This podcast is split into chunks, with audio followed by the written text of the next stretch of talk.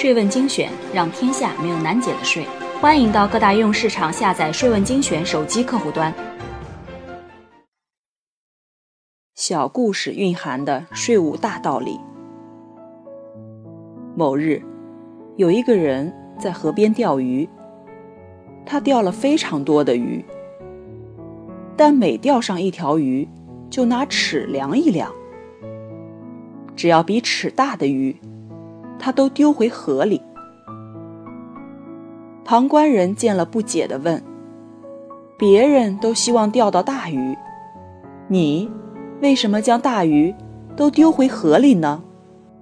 这人不慌不忙地说：“因为我家的锅只有尺这么宽，太大的鱼装不下。”平，不让无穷的欲念攫取己心，够用就好。也是种不错的生活态度。当人们在吃到饱的自助餐厅毫无忌惮地吞食，那可真是一个可怕的景象，更是可怜的表现。取自己够用的，不必贪求，这也是一个重要的修炼。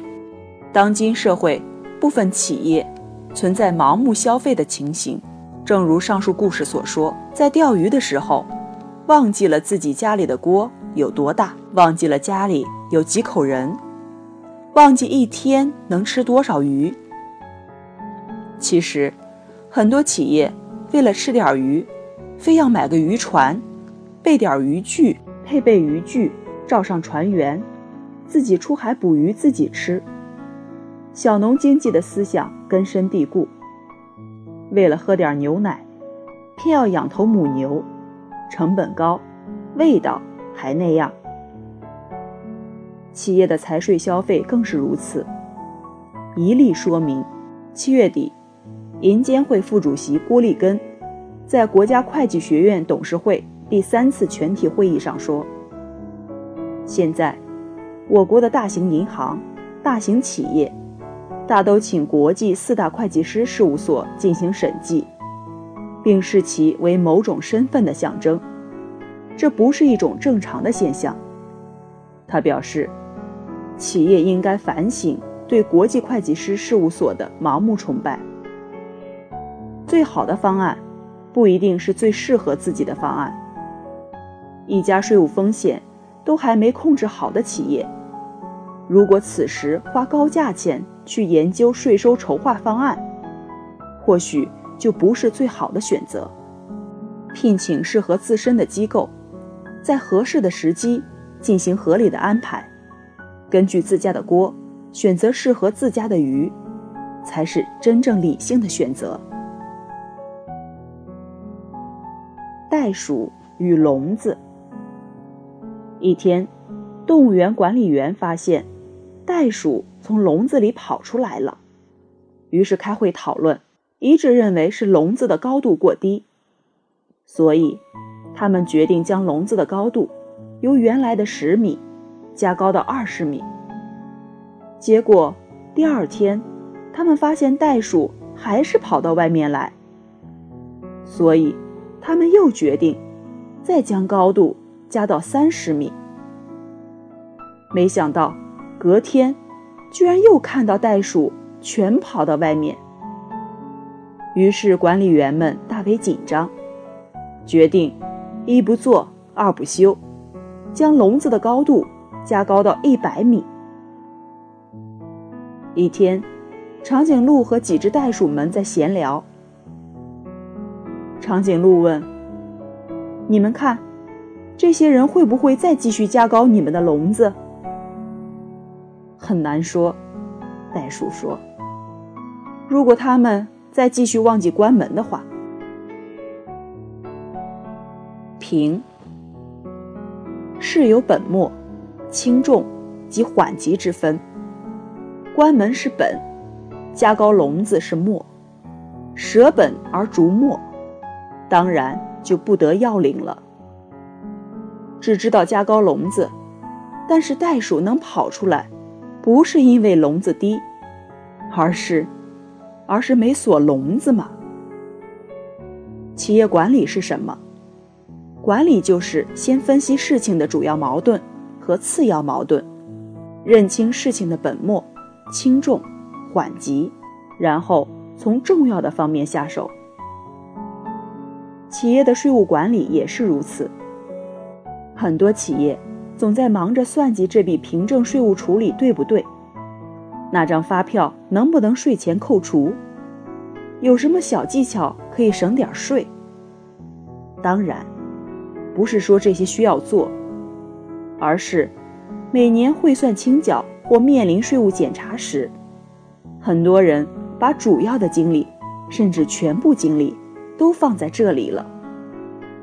其实，对于应对税务风险来说，知道税务机关在做什么，想做什么，这很重要。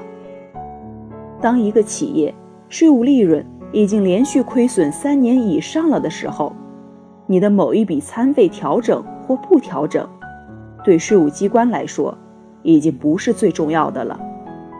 他要对你进行纳税评估了。企业一定要善于把握主要问题，既要有税务管理的心意，更要有做好管理的能力。不要只为一味的加高笼子，看看是不是忘了关龙门了。做一天和尚撞一天钟。有一个小和尚担任撞钟一职，半年下来，觉得无聊之极。做一天和尚撞一天钟而已。有一天，主持宣布调他到后院劈柴挑水，原因是他不能胜任撞钟一职。小和尚很不服气地问：“我撞的钟，难道不准时、不响亮？”老主持耐心地告诉他：“你撞的钟，虽然很准时。”也很响亮，但钟声空乏、疲软，没有感召力。钟声是要唤醒沉迷的众生，因此，撞出的钟声不仅要洪亮，而且要圆润、浑厚、深沉、悠远。平。故事中的主持。犯了一个常识性管理错误。做一天和尚撞一天钟，是由于主持没有提前公布工作标准造成的。如果小和尚进入寺院的当天就明白撞钟的标准和重要性，我想他也不会因怠工而被撤职。工作标准是员工的行为指南和考核依据。缺乏工作标准，往往导致员工的努力方向与公司整体发展方向不统一，造成大量的人力和物力资源浪费。因为缺乏参照物，时间久了，员工容易形成自满情绪，导致工作懈怠。制定工作标准，尽量做到数字化，要与考核联系起来，注意可操作性。我认为，企业管理也是如此，企业的税务管理更是如此。不要因为所谓人性管理而降低了数字管理的标准。谢谢收听本期播报，税问精选，让天下没有难解的税。欢迎到各大应用市场下载税问精选手机客户端，并在语音频道与我们评论探讨。我们下期再见。